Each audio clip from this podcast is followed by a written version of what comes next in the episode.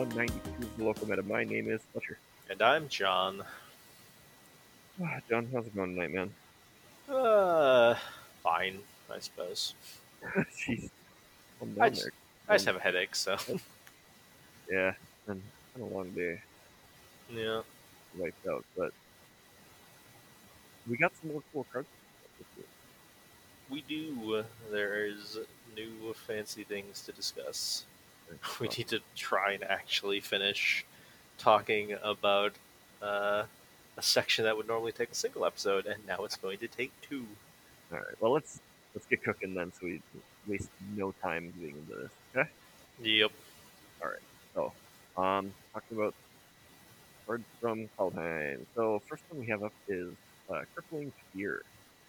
So, we got two black, black for a sorcery. Two is a creature type. Creatures that aren't of the chosen type get minus two, minus three until end of turn. This card is the exact opposite of Witch's Vengeance, and it's kind of cool because of that. Like, this is a much more versatile board wipe. Like, yes, it's not three mana like Witch- Witch's Vengeance, but Witch's Vengeance also sees, like, no play ever outside of trying to hate out historic goblins sometimes. but even then, that's not good enough most of the time, right? The things that matter in historic goblins is literally just Muxus, who's a 4 4. He doesn't die to neg 3, neg 3. Like, this being a universal pseudo Languish is actually much more beneficial because, like, if you, even if you just want to completely wipe the board, you don't have to name a creature type in play. You could just name something like, you know, uh, oof, Yeah, and everything dies. yeah, name some creature type that isn't even in play. Yeah, I mean, having the ability to uh, play a board wipe that doesn't affect your own personal tribal deck is a powerful thing. Like, Mhm. there might be the makings of a like elf tribal deck in standard, or like anything along those lines. So, like having the ability to play this and like basically this is effectively an overrun at that point because you're just killing all your opponent's stuff and getting in there. Yeah. like that's just a powerful thing. So. I dig it. Yeah, I think it's, I like I like this card. I think it's a really cool design, and it seems decent enough actually. So. Yeah, I think I would be surprised if this card sees no play. Yeah, I mean, I, I don't think it's going to be like one of those cards that's like just in every deck. But No, like I mean, like I said, this card is not a languish. You know, negative negative four is much better than negative three. Yeah. But this does a good enough approximation where we don't really get good board wipes anymore, at least in black. So like having this option if you're trying to play a black base control deck is nice. You know. Or if, like I said, if you want to play a tribal deck that can take advantage of this, it is also just a really nice thing to have. I like mirror breakers in potentially board stall matchups, and that's exactly what this card is. Right. The next card we have is Draugr Necromancer. Three and a black for a 4 4 snow creature zombie cleric. If a non token creature an opponent controls would die, exile that card with an ice counter on it instead. And you may cast spells from among cards in exile your opponent's own with ice counters on them, and you may spend mana from snow sources as though it were mana of any color to cast those spells. Um, I have two standard decks that I've been playing since this new Kaldheim came out. One is Blue Red Flash, and I actually think it's not very good. the other is a Salt Sultai Snow deck that runs this card. I think it's like a two or three of. I don't remember exactly. it's annoying. This card is mildly infuriating for anyone who's trying to play creatures. For anyone who's trying to play any cards that do things. Yeah, like I really dig this card. It's just on.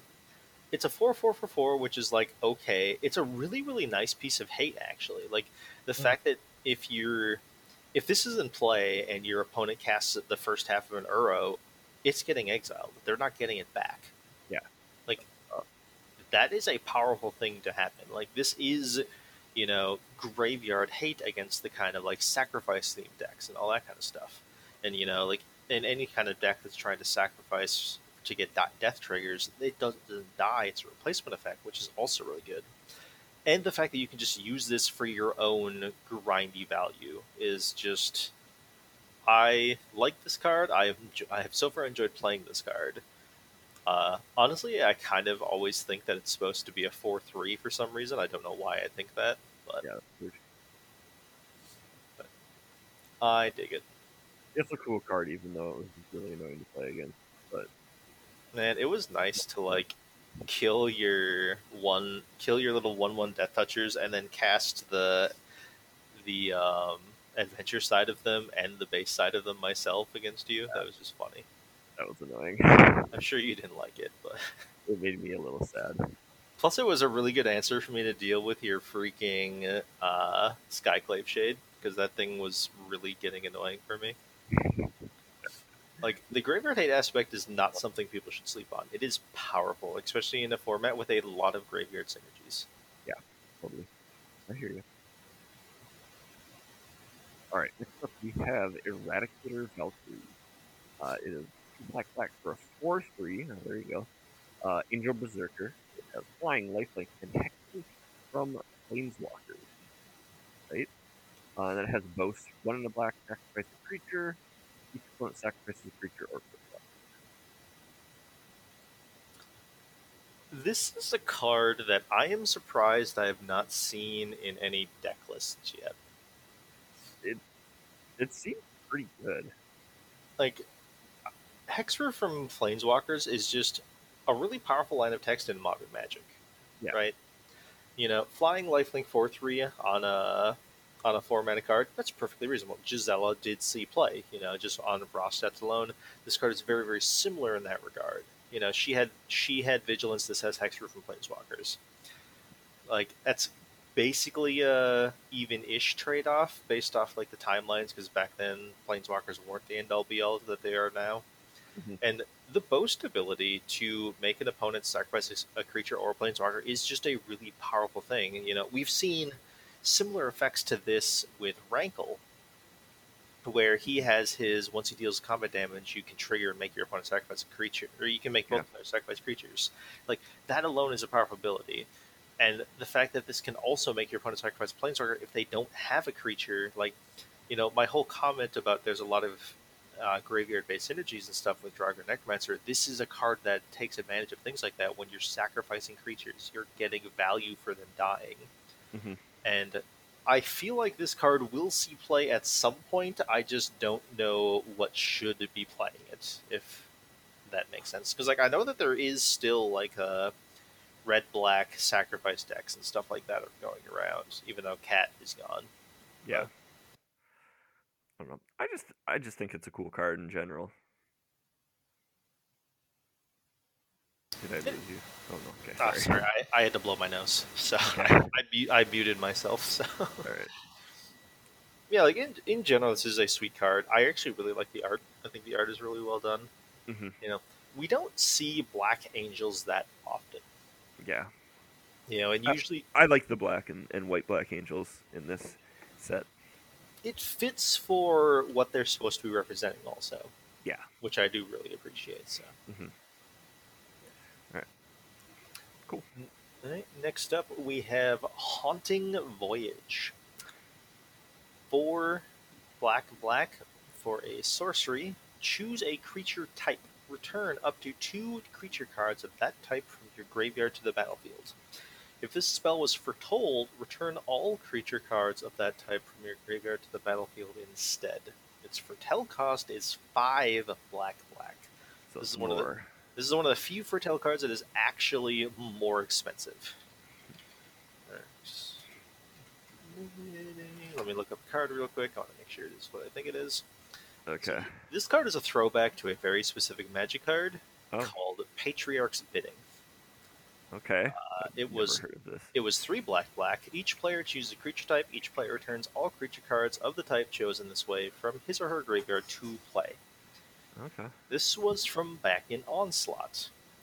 There was a deck in Onslaught called Goblin Goblin Bidding. Mhm. It was a black red goblins deck that used this card as like the final hit to kill your opponent. This is a very powerful effect with a pedigree of being powerful. Yeah. Obviously, this is more expensive. You know, like I mean, yeah. the f- the front side of this is just uh, ever after that card saw no play ever, right? Yeah. Yeah. And the back side of this costs two more mana than a Patriarch's Bidding. Mhm. And you don't like have the ability to use stuff like um, uh, Skirk Prospector to get extra mana, really. But the fact that you. This card is like a slam dunk for any sort of tribal deck in EDH, no matter what. right. Yeah. And there is a world where this card is good enough for standard in a tribal setting. Mhm. Yeah. Much like the something, or much like with the crippling fear, this is just a card that can just, you know, just like do a giant out of nowhere. Look what I have, you know, the, um, something the dread horde, Some of the Dread Horde. some of the dread horde, whatever, whatever the, the card was called. The like you could pay X life and reanimate any number of creatures or Oh. planeswalkers. Their Yeah, can't CMC remember. is amount of life you had to pay. That card did see play. Command the Dread Horde. Command the Dread Horde. There we go. Like this card is very similar to that in that regard. Once again, it's more expensive, but you're reanimating possibly an entire graveyard of cards. Mhm. And one of my biggest complaints about Historic is the fact that go- the Goblins deck does not play like a Goblins deck. The Goblins deck Yeah. plays like a combo deck. Muxus is a combo card, effectively. Yeah. And that's why I don't play it in Historic because I don't want to play combo. I want to play Goblins. Yeah. And like, I look at this and I'm like, well, we still have Skirk Prospector, and we still have a lot of weird things you could do. And the Muxus deck has been known to splash black for cards. It's like I don't think this is good enough, but this would be a really interesting card after like your opponent board wipes you to just be like, bring it all back. Don't Bring it think it's back. good enough, but it might be. Yeah. I I, mean, just it, want, I just want to play grindy goblins is my problem. yeah, true. Yeah, I, I mean, at seven mana, that's uh, that's a big ask. It is a big ask, but but Muxus costs six. Yeah. I mean, And- just in general for, for a lot of decks, because I mean, you want to be playing decks that go longer, you know, or Oh, can yeah. generate lots of mana. Oh yeah, Um, and so, like, I mean, I, having it be a foretell cost for that is huge, honestly. Um, because you can like paying two and just kind of setting it off to the side is better than having it in your hand most of the time. uh, yeah. Then you're not weak to your opponent using any sort of discard or anything Yeah. like that. It's just like safely tucked away. For it's like, you know, you you grind your opponent, you keep doing your thing, and eventually, if you need it, you're just like, all right, here's this thing. Yeah, as long as your opponent's not like Drannith Magistrate law. Yeah. But, But shout So, out to him know. for finally seeing being playable again. yeah, right. Uh, seems this card's cool. I like it overall, but What we got? Okay, so so next up we have Poison the Cup. Uh, one black black instant. Destroy target creature. If this spell was foretold, scry two, and its foretell cost is one and a black. This this card is great, from my perspective at least. murder with upside. Murder with upside. It is everything I want. Like play it straight up as a murderer, or foretell it, and then you got a Doom Blade off to the side that you can scry two off of. Yeah, like paying an extra Oh, yeah. mana for Scry 2, that's perfectly good. Yeah. You know, like that like Scry 2 is a very powerful line of text, especially in a deck where like you, if you are playing a deck that wants to play a three mana removal spell, the mm-hmm. ability to scry is going to be a beneficial thing for you. Yeah. So it's really it's really nice that you can just like pay that little bit extra, you know, like even in like the late game and all that, like you know, even if your opponent has a creature in play that you just want to kill, you can just foretell it and then on their turn kill it. Yep. Foretell it, pass on their upkeep, just kill it. Yeah. Yeah, like you you can still do that. And a lot of time people want to use the removal spells on their opponent's turn anyways. So it's like Mhm. at that point it's just free value, which is super dope. Yeah, right. Like, yeah, I. This is one of those things I like just being able to, you know, paying the two and putting it off to the side is just like upside in my opinion. yeah. Like, especially like, so I'm thinking like, oh man, I want to slam this in murder kill. That sounds great, you know. hmm And like, it just makes my um uh, my castle Locthwains better, you know. I'm- not getting poked in the butt as hard by them. Like, you know, being able to play it as a murder if I draw it off that right away is nice. but being able to just like foretell it off the size two, scrying is really good in that situation. Like, Mhm. I just, I just think this card's great. I love it. Yeah, this this card does a lot of good things, Mhm. And you know, murder is always right on the border of being playable. Right? Yeah. And like maybe this pushes it over. You never know. Yeah. Maybe. I mean, maybe it's one of those ones where it's like shrug. Maybe you're. It's cool. And I mean, it's another one of those cards that the it's easier to cast its foretell cost than it's a base cost. So as a result, that this is more easy to splash. Yep. So like maybe there might be some sort of Esper based deck that wants to play this card. Mhm. Who knows? Yeah, and again with the foretell of just being able to set it off to the side, you know, and not having to worry about filling up your hand. Yeah. I dig it. Alright. Apparently I get the wordy cards today. Good. Next up, we have Valki, God of Lies. Uh, one and a black for a 2 1 legendary creature God. When Valki enters the battlefield, each opponent reveals their hand. For each opponent, exile a creature card they reveal this way until Valki leaves the battlefield. You can pay X, choose a creature card, exile with Valki with converted mana cost of X. Valki becomes a copy of that card. But wait, there's more. But wait. Uh, Valki is a DFC, and the back is Tibalt Cosmic Impostor. Five black red for a legendary planeswalker Tibalt. As Tibalt enters the battlefield, you get an emblem with you may play cards exiled with Tibalt Cosmic Impostor, and you may spend mana as though it were mana of any color to cast those spells. It's plus two, exile the top card of each player's library. Negative 3, exile target artifact or creature, and negative 8, exile all cards from all graveyards, add 3 red to your mana. this card does a lot. Yeah, there's a lot happening here.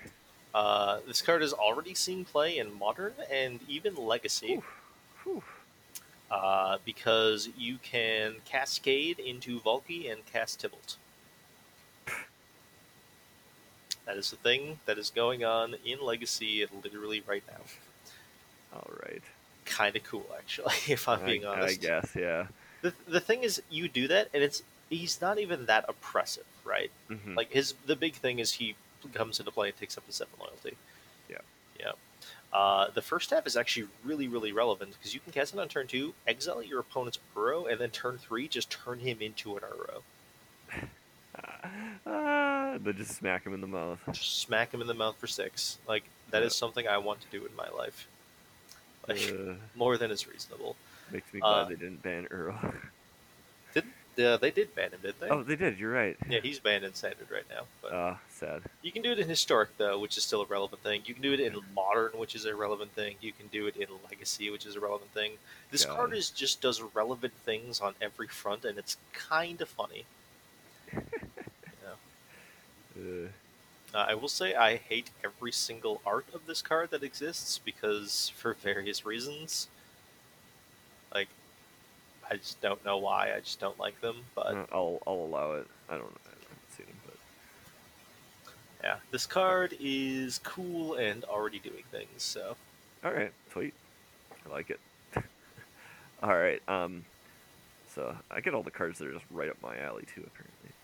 Um, next up, we have uh, Weigh Down, uh, black for a sorcery. As an additional cost to cast a spell, exile a creature card from your graveyard. Uh, target creature gets minus three, minus three until end of turn. This card, I don't know if this is good enough for constructed, but it has to be close, right? It's cool. I like. I mean, I like it. It's you know. The the exile card from your graveyard is just a cool, like condition in some ways. Yeah. Like I wish it gave me a little bit more, but like like minus there's minus three isn't that bad. there's a lot of interest. Like there's this card, and then there's also a green card that I think we're going to be talking about later. Later, that does a they do they do a similar thing to in that Mhm. regard, where like they have to exile a creature card from your graveyard to actually get their proper effect. But Yeah. o- other than that, they are like very cheap for what they do. Like one black for negative three, negative three is really good. The problem is you're never going to be able to to cast this on turn one ever, right? Ever, yeah. Unless your opponent somehow mills you. But like, just ha- the ability to double double spell with this card is actually a powerful thing. Uh-huh. Huh. You know, and like obviously this card is good enough in limited, right? Like, neg- negative three, negative three in limited, basically on any turn is always going to do something relevant, and creatures just trade off in limited because that's Oh, yeah. the nature of the format. So Yeah, this being a sorcery is a little bit. Mm, mm. it's a little bit new, but it also like it's Yeah. like okay, sure, But it's still like it's one of those cards. Still that I'm I'm playing it. Like yeah. I I actually think too many removal spells are instant speed because then it makes everyone think that everything has to be instant speed. See, uh, I know the Path. exact card. Yeah, I was gonna say I'm like I know the exact card you're gonna talk about. Ruinous Path. Oh my god. Also, this is one of the few cards in the set that has art that really stands out. Like, I guess. I It don't is- know. I mean, it's the only bright yellow card in the set. I get it, but uh, like I'm still not like. I don't, I don't, I don't think it. the art is amazing, but I do think that it, it stands out and it's very unique in what it shows. Okay, fair enough. I kind of, I kind of dig it. It's no Seb McKinnon, but it's okay. All right. All right. Why don't you take the next one? All right. Next up, we have Birgi, God of Storytelling. It's really hard not to call this card Fergie for some reason, but Uh, I'll trust you. I keep, I keep, like, I read the name and I think Fergie and I think Birdie, and it's neither of those. Uh, it is once again a legendary creature god for two and a red. It is a three-three. Whenever you cast a spell, add red. Until end of turn, you don't lose this mana as steps and phases end. Creatures you control can boast twice during each of your turns rather than once. And then there's a flip side. It's Harnfell, Horn of Bounty. Four and a red for a legendary artifact. Discard a card. Exile the top two cards of your library. You may play those cards this turn. This is probably the most blatantly combo centric card that they have printed in forever. Yeah, this one is basically just like neon lights being like combo with me now. I have already seen multiple decks in like older formats playing this card. Huh. You know, like you're just playing a bunch of like zero mana creatures and stuff just to like create a crap ton of mana, and like the, the whole discard a card, exile the top two cards, and you could play them is just a powerful thing. Also, Yeah, like that's just a cool effect. I like that effect. I think that's cool. uh, the the one deck that I saw someone playing this in in standard actually was playing the Teamer enchantment. Whenever you cast a spell, you draw two cards. During your end step, you discard your hand. and they just decked themselves and then played a Thassa's Oracle All right. because that's a thing you can do. Apparently, I- that's a thing you can do. I don't know if that's good enough, but it's interesting, right? It's it's cool if nothing else, right? Yeah, and like, and there is a mono red storm deck in Legacy, Okay. and if you can like cast this the turn before you start going off, that just has to be good. There's no universe where there's that's not good. I mean, free mana seems good. Exactly, right?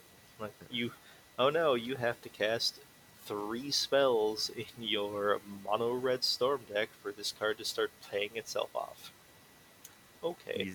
Easy, easy peasy, right? Right. I mean, ex- especially in a deck that's already playing uh, Ruby Medallion and the two mana colorless artifact that makes all spells cost them one mana less. Oh yeah, So suddenly you have to cast a single spell and this card pays for itself. right. Seems like it could do something. Yeah. Okay. Uh, next up, we have Frostbite. Uh, it is a single red mana for a snow instant. Frostbite deals two damage to target creature or planeswalker. If you control three or more snow permanents, it deals three damage instead. I really like the art on this card, even though this, this is not the, the flavor section. I Uh, love how there's just uh, ice troll trying to bite a dude's arm off, and the flavor text of "Don't wander far." It's a bit nippy out there. It's just it's a great pun. I enjoy the pun. But this Snowbolt card, is cool. Snowbolt is cool. I mean, it's we already have um, a pseudo uh, card like this in the the red ferocious shock that sees play in Pioneer. This card Wild, is Wild Slash. Wild Slash, yeah. Like this can't go face, and that can okay. Yeah. But like the the potential to deal three for a single red mana is a powerful thing to do. Can Wild Like- Slash go face? I'm pretty sure it can. I'll, I'll look. Okay, I guess we're both gonna look. Might as well. Eh.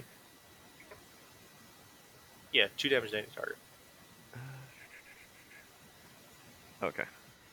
You know, either you know this this is not quite that because they're not going to put an actual lightning bolt in standard. Oh, Wild Slash. This is, Wild Slash is different. Wild Slash prevents damage. yeah, it prevents damage. It's So there's some other card we're thinking of, I think. But no, I was thinking of Wild Slash. Oh, I was okay. just thinking of the fact that like this is a shock with upside. And yeah, so shock with upside. Okay. Yeah, and so and so is Wild Slash, but obviously Wild Slash can go face because, as mentioned, they're not going to Lightning Bolt in standard because then direct damage is problematic. But like having the ability to, if you're like playing this in mono red, where you're already wanting to play cards like Shock to like clear up blockers, Yeah. like if you're playing mono red, playing Snow Mountains is not that difficult at all, and then you do have the upside of potentially clearing a larger blocker Mhm. or you know helping you like trade up or just eat a creature if you have a first striker like this this is a sweet card and Yep. i like it I like I like the design. It's it's one of those like super simple designs that you can't put in any set, but like just makes perfect sense. oh yeah All right. Next up we have gold span dragon three in a red for a 4-4 creature dragon with flying and haste when goldspan dragon attacks or becomes the target of a spell create a treasure token and treasures you control have tap sacrifice this artifact at two mana of any one color uh, this card actually saw a decent amount of hype when it was previewed and i am not that impressed with it it's got a cool effect, but it's like it has a really cool effect. Yeah. The big problem with it is the fact that like it's the best thing it has going for it is it's a really good attacker, Mhm. and that isn't necessarily the most important thing in standard right now. Like I mean, like also the effect. It's like, I mean, I want to be using this to cast my five mana card. I don't. I'm not looking for my five mana card to like do this in some Yeah. ways. I mean, the best thing about this card is you can uh, you can play it on turn five, attack with it, and you have two mana available to like play a counterspell. Like Yeah. you do get to play a tempo game with this card. The problem is you have to get to a point where you're already casting it in the first place. And Yeah, which- sometimes yeah, that mm. can be hard. hmm You know, uh, the one totally adorable thing that I really like is Goldspan Dragon plus Birgi. If you're doing like a pseudo heroic style thing, mana is never an issue for you ever again. Oh man, yeah. Your only limit is how many cards do you have in your hand. It's like every single time you cast a spell targeting a dragon, you just get three mana straight up. Yep. It's like, well, what do you want to cast? The world is your oyster. Like, Yeah. don't think that's good enough in any universe at all, but it would be sweet if it was. Yeah, I want it to be, but yeah. also, this is probably one of the most obnoxious animations when you play it I've ever seen on Arena. No, really, I haven't played it, so Imagine like the Izzet the is it symbol, Mhm. but with this dragon's head and its giant ass wings taking up the entire screen.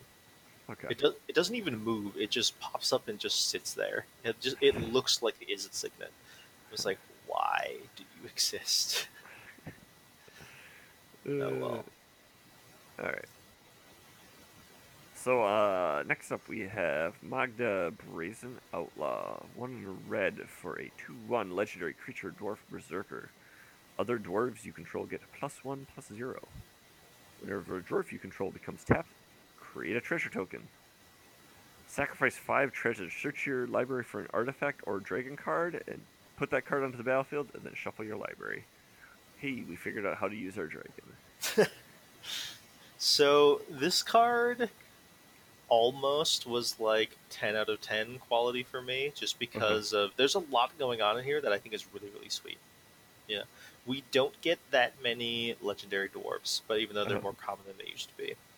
Um, the fact that it's whenever a dwarf you control becomes tapped create a treasure token is a very big thing because, of, like, you got to remember Depala, the previous legendary dwarf that saw any play at all, was all about crewing vehicles additionally. So you just get Oh. them even if you crew a vehicle.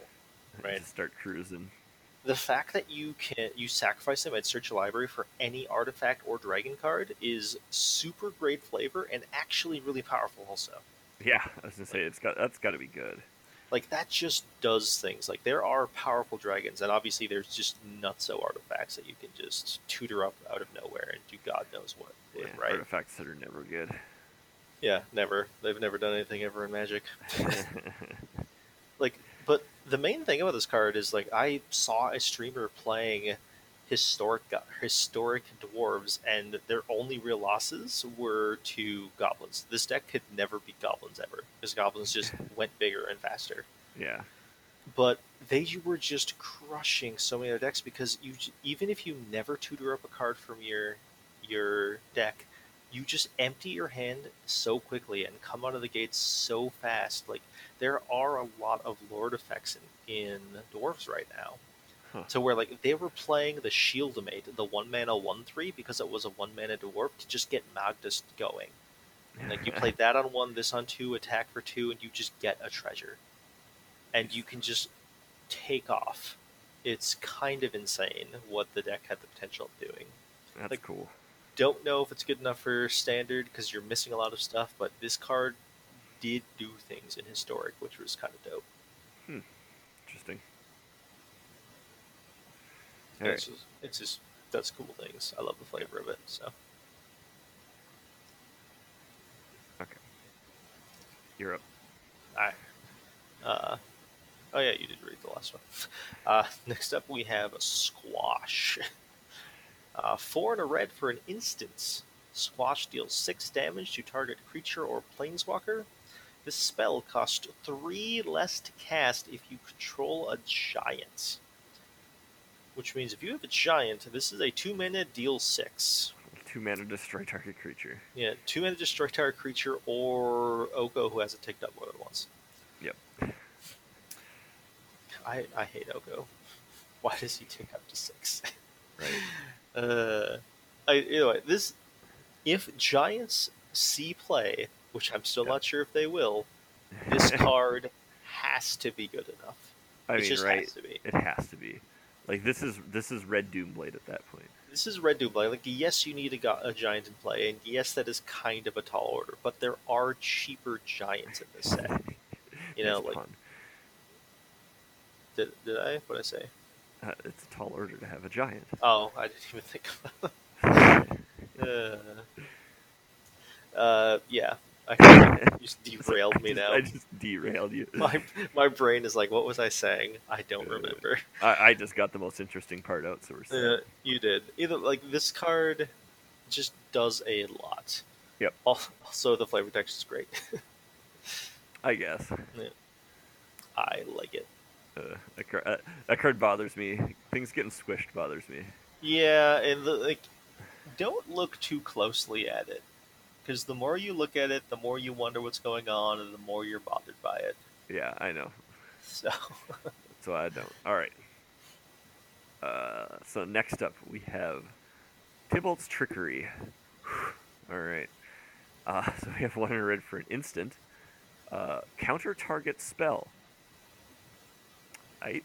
Choose one, two, or three at random. its controller mills that many cards. Then exiles exiles cards from the top of their library until they exile a non-land card with a different name than that spell. They may cast that card without paying its mana cost. Then they put the exiled cards on the bottom of their library in a random order. so you want to know something hilarious? Sure. This card is seeing play in a combo deck in Historic. Right. The combo deck has a 14% win rate. Okay. Uh, you're playing Allosaurus Shepherd, which it and other green spells you control can't be countered. Okay. You cast that, and then you counter it yourself. Okay. which then triggers this, and then you cast an Ulamog. It's so bad. But people are like freaking out about it, even though it literally has a 14% win rate. Those are, mind you, these are literally the only three cards in the deck that aren't lands. And you regularly mulligan to two when you're playing it. Because all you need is Allosaurus Shepherd and Tibalt Trickery. And then you need to get lucky. And you need to play Allosaurus Shepherd. It's very important. Because that way, if you hit another Tibalt's Trickery off of the Tibalt's Trickery, you can cast it again targeting the same Allosaurus Shepherd. I don't even know. It's so bad. I feel like unexpected results is better than this. I actually agree with you. I'll take that to the bank. Uh, yeah, the like I would I, I put this on the list because I wanted to talk about the fact that red has a counterspell. Like this card is I think you worded it like this is like the counterspell version of Chaos Warp. Yeah. Like you don't know what you're gonna get and it could bite you in the ass. Yeah, Uh, exactly. Robert actually cast this last night at our little mini pre-release that we did together. Yep. On a card of another friend of ours, and the friend put a six six into play. Uh, He regretted casting it. I would imagine so.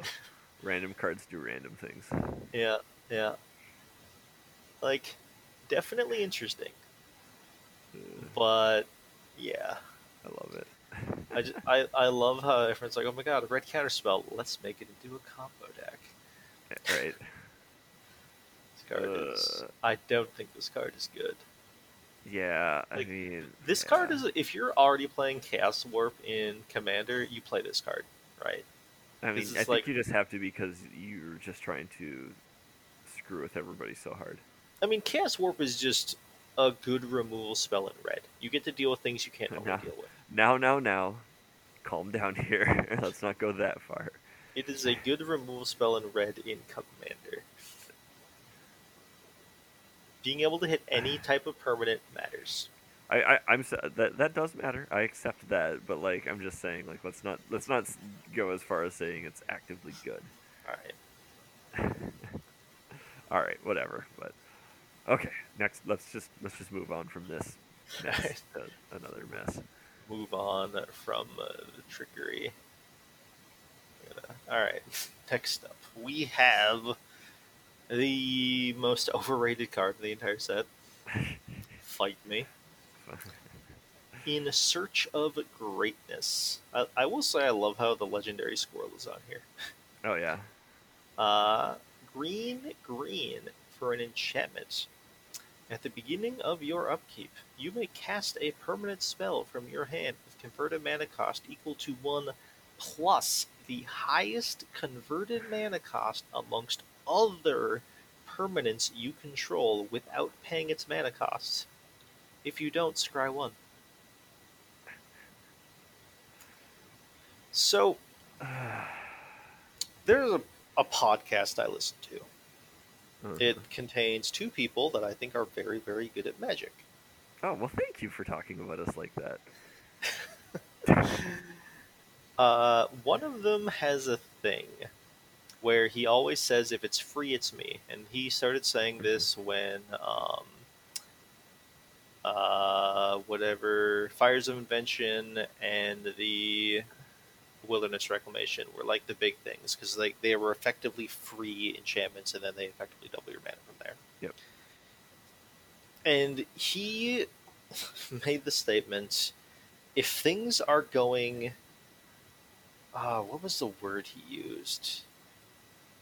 Ideally for you, this card is amazing. hmm And my, I he didn't actually say ideally, but he said something along those lines. And I despise the fact that he said if things are going ideally for you. Yeah. Magic doesn't go ideally for anyone. Yeah. Games change, things happen. This is not a good card if your opponent's murdering your stuff. Which and- yeah, I, I like doing. And don't get me wrong, the downside of scrying one is okay. Yep. Like, scry one, like, Lifecrafter's Bestiary was a magic card that gave you value for casting your creature spells, which this technically does too. But Life Lifecrafter's Bestiary was a pay an extra green and draw card, and during your upkeep you scry one. Yeah. This card is just worse than that, even though Lifecrafter's Bestiary cost an addition or cost an additional generic mana. Uh-huh. Like this, you need to already be doing relevant things before this does anything relevant. Yeah, or It or should- you have to just be all in on the plan of I'm going to put one drops into, or like you know one CMC creatures into play off this because all my shit's dead. But you, yeah, like exactly right. It's like, but it's just the Scry one is not a big enough upside to make up for the massive downside of this card. Mhm. There's no universe where it is. Like, I, I, I am willing to take the L on this one if this card is somehow insane, but I cannot imagine it is. It just Yeah. doesn't. There's too many caveats on this card to make it good. Yeah, And I think that's very intentional. I mean it's not it's not like a card like that you know lets people do stuff for free has ever burned people before, right? Right. But like the thing is the fact that you can only cast them out of your hand means like even if you do get to empty your hand like slightly faster than you normally would, Mhm. how are you refilling? Eventually, like this card just becomes it's a two man enchantment that lets you scry one. Which is like I mm-hmm. said, it's still fine. Like this card is actually okay ish in multiples because then they both would see each other. So And like the one three drops. well, the one lets you cast a three drop, and then I think the other one on resolution lets you cast a four drop because you have a Okay. three drop in play already. Alright. And like, and if they don't work, you're just scrying one a bunch, which is like okay, sure, but like you still you run out of cards in hand, and that is just such that's such a big problem. Mhm. And I think people need to take that into account when they are doing things like that. Like, not everything works ideally. Not everything works according to plan, and sometimes you just run out of stuff. All right. Cool. So, uh, next up we have Jorn, God of Winter. Two and a green for a 3 3 legendary snow creature god. Uh, whenever Jorn attacks, untap each snow permanent you control. And then it's actually a DFC on the other side. And um, we have uh, is that Kaldring the Rimestaff. Yes. Uh, so for one blue black legendary snow artifact, uh, you can tap it. You may play target snow permanent card from your graveyard this turn. If you do, it enters the battlefield tapped. Ah, yes, this. This single handedly meant you were never beating me. Yeah, ex- 100%. You use this to loop that dumb uh, 4 4 that lets Yeah. you take my creatures and steal Yeah. them. Yeah, Yeah, be awful. yeah. Uh, This this was this is a very powerful card. Yeah. It does very powerful things. I I will say when I first saw this card, I'm like, okay, sure, whatever. It's it's a thing. It's not that big of a deal. Mhm.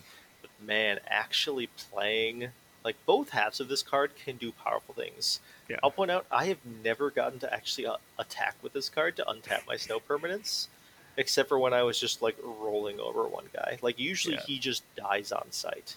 Oh, yeah. But my god, the Rimestaff is so powerful. Card's Like- stupid. It just lets you grind so much. Yeah.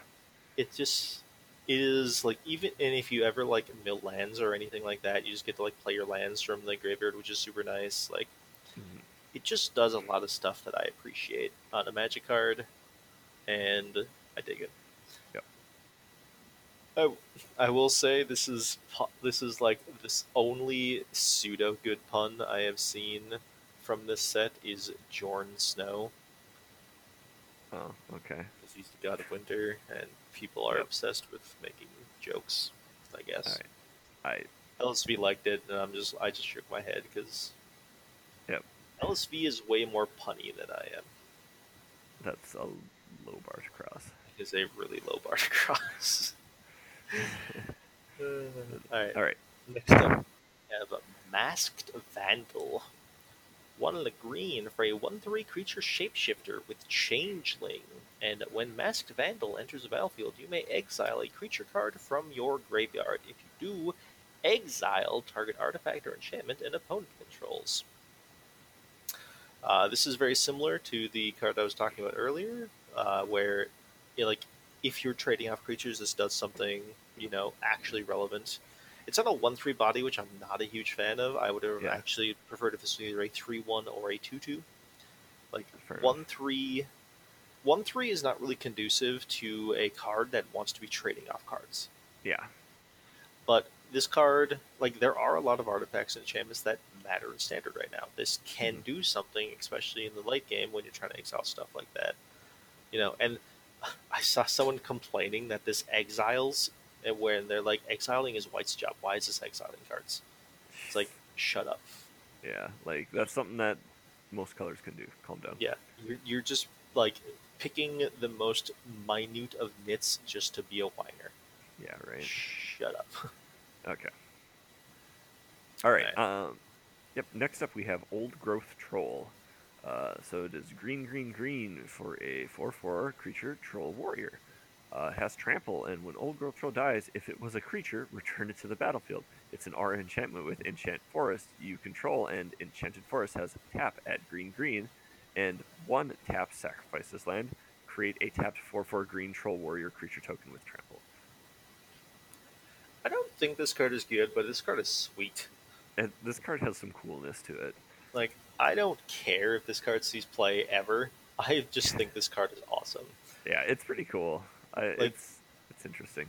Leatherback Baloth was a card that I enjoyed when I was like still a casual Magic player. This card is just better than that in every feasible way possible, which is just kind of cool. Like this just does. I like weird grindy value cards, and that is exactly what this card is. That is true. I mean, you can literally only play it in mono green, but it is. I think if you're already playing mono green, this is arguably better. This this is arguably a side grade to the King of the Giants, the three three zero zero that enters battlefield counters and gets more counters when you play more creatures. Oh, okay, yeah. Like Yorvo. yeah, Yorvo. Like this is a side grade, if not a card you just play alongside him. Like if you want to be I playing mean, yeah. drops. Mhm. Yeah. Late Okay. game value plus ramp. I dig it. Yep. Alright, next up we have Realm Walker. Two and a green for a 2 3 creature shapeshifter with Changeling. As Realm Walker enters the battlefield, to choose a creature type.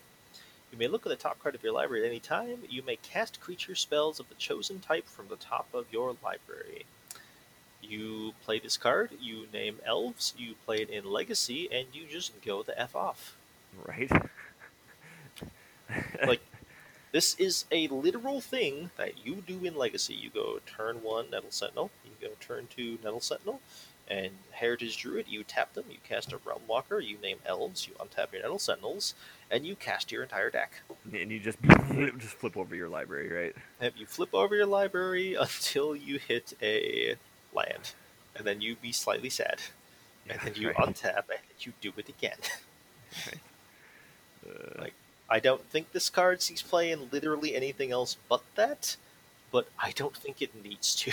I mean, right? Like this could literally have be creature elf instead of shapeshifter, and nobody would know the difference. yeah, if like if this said creature elf, would be like, "Oh my god, why are they doing this?" And like, don't get me Yeah. wrong, a three mana card is a lot for legacy elves. They don't play three drops. Yep. But But like, but but when your three drop lets you basically just flip over your deck, yeah. yeah, like this just does things. And It does really powerful things. Yep. All right. Uh, next up, we have Snakeskin Veil. Single green for an instant. Put a plus one plus one counter on target creature you control. It gains hexproof until end of turn. Uh, this gives me really big. Um, I forgot what the card is called, but it was Blossoming- Kaladesh Blossoming Defense? Yeah, This gives me- that card. Yeah, this gives me really, really big blossoming defense vibes. This card is a strictly better blossoming defense in Snake, Yeah. like straight up, which I utterly adore. Uh, this card is like the ultimate one up in constructed Yeah. because you, you get them once and they'll be terrified from now until the end of time. oh time. yeah. There's Yeah, a reason why we played once. like we played a single blossoming defense in Snake in Standard. Was it only one? I'm pretty. Maybe it was two. We didn't play Okay. many. We didn't play a ton. It was like one or two. Yeah, No, because like it seemed like you always had it when you needed it, and you never had it when you didn't. loved it. and it's like, and it tilted people so much that it's like, have it, get wrecked. yeah, Life was good. totally. Yeah, I like Snakeskin Veil. I would be shocked if it doesn't end up seeing playing standard, even though standard isn't really about that kind of stuff anymore. Yeah, I just want to play Snake, but okay. All right. Next up, we have Niko Aris. Gotta actually find the card because for some reason it's not. Eyes blind. Why is he all the way down there? Oh, uh, I literally skipped over almost all the multicolor. Okay, that makes sense. I was, I, so I was looking for Niko in the A's. Oh, good job. That was my problem. Yep. Uh, X white blue blue for a three loyalty legendary planeswalker Niko. When Niko Aris enters the battlefield, create X shard tokens. They are enchantments with two tap or sorry, two sacrifice this enchantment, scry one and draw a card. Plus one up to one target creature you control can't be blocked this turn. Whenever that creature deals damage to deals damage this turn, return it to its owner's hand. Negative one, Niko Aris deals two damage to target tapped creature for each card you've drawn this turn. And negative one, create a shard token. This is single handedly the sweetest planeswalker in this set. And that's counting Tibalt. I really like how this is a blue white planeswalker who doesn't really play towards the normal blue white strategy. Yeah, Like this is this just does other things. Like that plus one is basically pointless if you don't have creatures in play. Yeah. Besides the fact that the plus is one, obviously. Um, but the fact that it lets you, yes, bouncing your creature back to your hand is really really weird, but it lets you regain your ETB triggers. Mhm. That's a really useful thing to have. The fact that this comes down on turn three and you can just kill something that was already in play that attacked you, super relevant. Mhm. You know, the minus one giving you, you know, it is card advantage, even though it is very convoluted card advantage, is still a powerful thing. Um, and I really like how this does scale into the late game. You know, yes, you Mhm. have to spend ma- more mana to sack the shards, but the fact that is you still get the shards, which is ma- that matters. You can cast this as a five drop.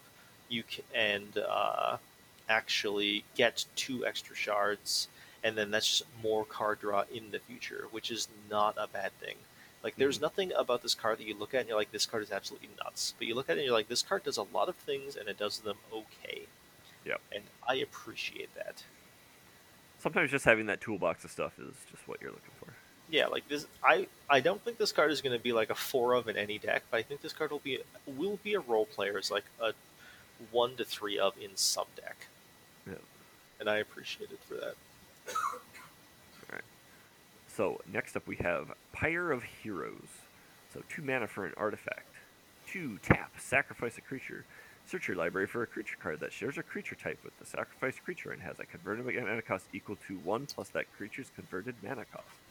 Put that card onto the battlefield, then shuffle your library. Activate this ability only anytime you could cast a sorcery. Did they finally do it? Did they make a fixed birthing pod? They did. It was called Birthing Pod. Yeah, My birthing God. pod was decent. Uh, Birthing pod probably got more. Birthing pod had a lot of sins, and it died for its own sins. Don't get me wrong. yeah, But Birthing Pod, like you think back to Birthing Pod being banned, and then you think of like the current state of like modern magic, like specifically the format of modern, and you're just like, you know, probably didn't need to do that. Seeing what's gonna. Oh, at the time you needed to do that. but I now it's like, oh, wow, it's like why, right? Like, Yeah, like- You could unban Birthing Pod, and I guarantee you nothing would happen. yeah, it'd be like, I don't have time to be doing this. Yeah. Why would I play a value-based grindy deck when I can just kill you on turn three? Duh. Uh, Like, uh, this card is sweet. Like this card, 100% can see play in um, just a variety of EDH tribal decks now. You know, like I don't know if it will, but it could. Like I like the fact that this is a you know artifact, so it can just see play in anything. Like obviously, yes, Breaking House artifact goes green, so it's limited. Yeah. You know, this does cool things. I appreciate its, its existence. I've been saying Yeah. that a lot for some reason. It's a cool card. I like that. it's a really cool card. Okay. All right, next up we have Weathered Runestone. Two for an artifact. Non land permanent cards in graveyards and libraries can't enter the battlefield. Players can't cast spells from graveyards or libraries. This card is a slightly upgraded, uh, one mana more expensive Grafdigger's Cage Yeah. and I'm hearing a lot of whining about it. They're like, "Why did you print this? Why is there a graveyard hate card when there's no graveyard stuff going on? Why do you allow all these other decks to do their own thriving, but graveyard can't ever do anything?" Blah blah blah blah. Here's the thing: when graveyard decks are good, they're oppressive, Yes, they, They're- they're awful. and anyone who doesn't understand that is stupid. And this card actually has the potential of seeing play in older formats. oh yeah. Bec- there are Chalice of the Void format uh, decks that literally can't play Grafdigger's Cage because their entire premise is casting a Chalice on one on turn one. Yep. They then get to play this on turn two. Yeah. like that matters. Having the ability to play a permanent effect like this in your Chalice of the Void deck is a good thing for decks that are trying to do not good things. Yep. Take that any way you want. yeah, right. Uh, okay. Um, next up, we have a whole group of cards. Uh, I'm just going to read the template for them instead of the names or anything just to get through them here. Uh, so these are all the snow dual lands. So all of them are snow lands, two land types. Uh, they tap for those colors and they enter the battlefield tapped. Alright. These cards will never see play in anything outside of standard, except for maybe a one or two of. I'm just going to put that out there. Yep. Tapped dual lands, even if they are snow type, are not good in older formats. Yep. The ability, even if you common, even if your most common thing to do is fetch a shock land tapped, the ability to play it untapped is just a necessary part of keeping up with older formats. Yeah. Like these cards are good. These cards I think they're cool. Like these cards are cool. Nice pun. Ah, there we go. Uh, these cards are cool. They do cool things. I think these cards are definitely standard playable if you're playing a deck that cares about snow, i.e., Yep. the Sultai Snow deck I was playing. I would be flabbergasted if these saw play in literally anything older than historic at the most. And not just surprised, flabbergasted. Yeah. Alright, and the next land cycle is a completion of a cycle. They have printed the last four of the pathways, which are the blue green, the black red, the white blue, and the other one that I can't think of. Black, black, green. Black green, that one. Uh, sweet, they're finishing the cycle. I appreciate it. Yep. I Alright. like cycles. Cycles are dope. Uh, yep. Okay. So um, next up, then we have, if I can find, It's right yeah, next to the black green one. there we are. Uh, next up, we have Faceless Haven. Uh, it is a snow land. It taps for colorless.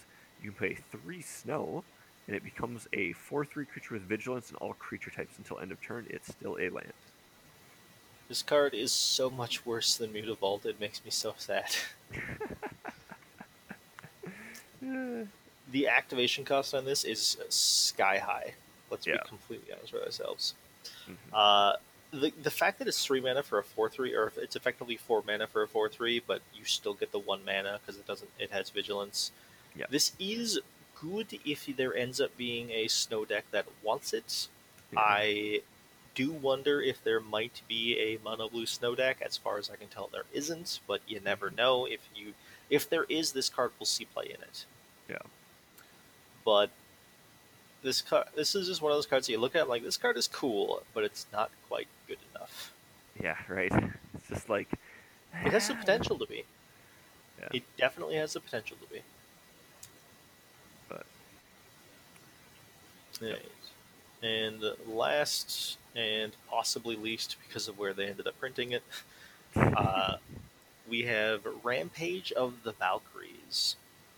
Three white black for an enchantment. When Rampage of the Valkyries enters the battlefield, create a 4 4 white angel token with flying and vigilance. And whenever an angel you control dies, each other player sacrifices a creature. This is a white black Serra Angel with a uh, Grave Pact attached to it. Uh, this is only available from the theme, Theme boosters, Yep. Which means you cannot open it from a normal pack. You might be able to open it in set boosters. I'm not sure. Um, most of these cards are here. They're meant to be specifically for like you know casual decks and stuff like that. But there are a few things in the theme boosters that are like right on the edge of playable, and I do think this card is one of them. I don't Yeah. I don't personally think white black angels are good enough. I don't. I think they're missing some stuff. They're just not quite there, but they're close. And I think if you do end up playing white black angels, I think you do play Rampage of the Valkyries because it just it's like the ultimate mirror breaker. It's like, oh Yeah. no, you killed my angel. I'm killing one of your thing. Or one of your things is dying now, Mhm. and you can just grind people in the dust with it so well, which is just kind of cool. Yeah. If the if if the changing colors lined up a little better for for it, it might make it, but yeah, Yeah, it's just not quite enough, unfortunately. not quite enough. But it's a cool card. I like the card, but Yeah. all right. Well, we made we made it through the last half of that section, so um, Uh, the- these cards are so wordy. they're cool. I mean, I'm pretty sure I said it last time. The, the set does feel like Ice Age. Yeah, The cards Eh. read a lot like Ice Age. yeah. Like these cards, like this is the most wor- This is actual, factual, the most wordy set ever printed in Magic. Do you know what the second most wordy set in Magic is? Uh, I'm thinking here. I want to say like Homelands, but Ice Age, I called it right. right? This reads like Ice Age because it's even more wordy than Ice Age. That's funny. It's kind of dope. Yeah. and like like there's just a lot of sweet stuff going on here like this this set is noticeably weaker than its predecessors. Oh yeah. and i appreciate that. I'm okay with it. like i like that. I'm a fan of that. I would like that to be a thing. Like i want standard to become less powerful than it has been because i want to be able to play the decks that are casting freaking eldrazi octopuses in your upkeep again. Like I want the weird shenanigans, mm. like off the wall decks, to be viable like they weren't before, Yeah. you know, and not just get brick walled by some like ridiculously card, like ridiculous card that's like an eleven on the power scale. Yeah. You know, like I don't normally complain about power level. I'll make it work if I want to play Magic, but it doesn't mean that it doesn't get frustrating after a while. Totally. All right. Well, we did it. Uh, we got the other. we'll talk about the rest of our cards next week, I guess. Yeah. But um, uh, so if you want to shoot some feedback, send an email to thelocalmeta at gmail.com. Catch us on Twitter at thelocalmetapc. Uh, head to thelocalmeta.com. Links to the Discord and our Patreon are there. Come check it out, hang out, send us money, do whatever. Uh, yeah, all that and stuff. Cool. John, anything to say before we sign off for this week? Mm, not at the moment catch.